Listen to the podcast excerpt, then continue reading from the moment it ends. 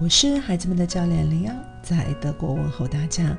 今天还是要来分享身体健康，讲的是孩子的心情指数和幸福感。你问过自己的孩子吗？他们觉得自己快乐吗？幸福童年似乎不再是理所当然的事。幸福是一种能力，可在生活中习得。很少有人能一辈子总是好心情，总是很幸福。哪怕是拼尽全力的父母，应该也是没办法保证给孩子的。既然如此，那是否需要尽早的考虑如何帮助孩子们去和自己的不良情绪相处呢？因为他们迟早都会来的。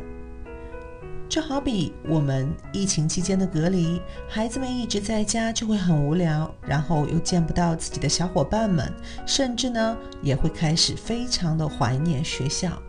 当然，造成孩子们的各种情绪有很多不同的原因。当你发现孩子情绪不好以后，请不要斥责或者否定孩子的情绪哦。当发现孩子心情不好的时候，家长请一定要花点时间和孩子对话。那个当下，你只需要和你的孩子以及他的情绪在一起，带着孩子接纳自己的情绪。再来，就是在看似无聊的时候，带着孩子做点无聊的事情吧。我的一位德国朋友有两个儿子，然后在居家的那些天里呢，他发了个视频给我们。嗯，他们三个人呢玩石头剪刀布的游戏，输的人呢要把脸埋在面粉里面，搞到最后啊，三个人都是满脸的白面粉。这时候的哈哈大笑，在我看来就是幸福的。他们的视频呢，我分享在我们公众号的链接里面，有兴趣的朋友呢，可以去访问一下我们的公众号。父母在很多时候都不愿意干这些看起来很无聊又很蠢的游戏啊，可能下意识就会问：哎，你这样做有什么意义吗？孩子能学到什么呢？这不是浪费时间、浪费粮食吗？嗯，现实中大多数时候。可能父母的理智都会赢吧，最后小朋友吧唧下嘴巴，顶了个幼稚的帽子，继续去无聊。让孩子能像个孩子，这些看似无聊的嬉闹，都会是孩子未来长大以后记忆最深刻的片段。可能会在某个很艰难的想要放弃的时刻，最后让他释然的就是这些部分。所以要劝家长们呢，不要吝啬幼稚和无聊哦，放下我们的身段，和孩子们试试看，一起开怀大笑吧。前面我们就聊过，当孩子有担心、有困难的时候，当然很重要的就是家长的陪伴。在你们处理完情绪的时候，或许啊，我们可以来分散、转移一下我们的注意力啊，可以一起来做些事情。最重要的是，你们能从中享受到快乐。经常听到家长说：“哎，我都不知道该跟我的孩子玩些什么游戏。”其实有很多很简单也很老的游戏。嗯，都能让大家的心情变得很好。下面呢，推荐一些我们家以及周边的朋友圈会玩的。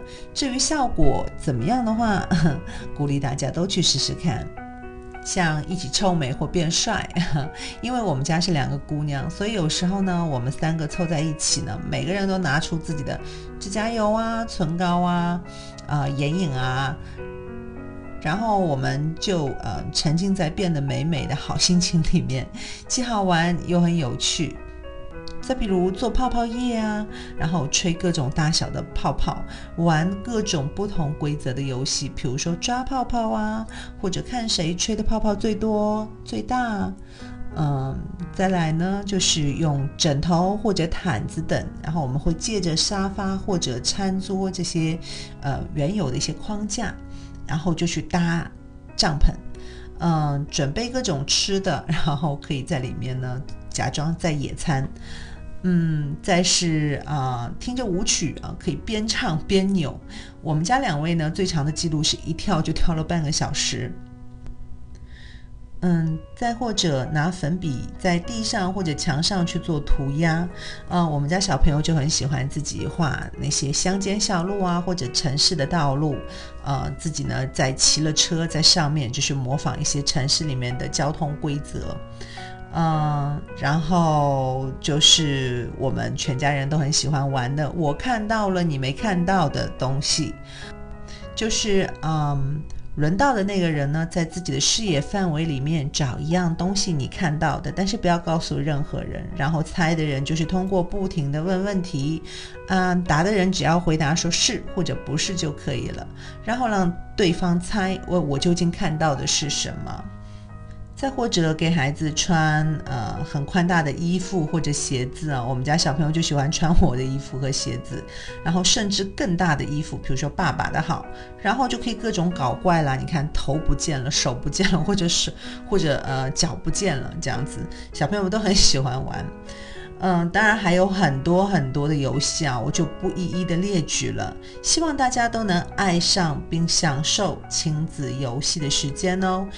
因为我们的身体健康很大一部分也来自我们的好心情以及我们的幸福感。今日互动，哎，问问看自己，你幸福吗？问问看孩子，你快乐吗？欢迎把答案留言告诉我们哦。如果喜欢我的分享，欢迎点赞转发，谢谢你的宝贵时间。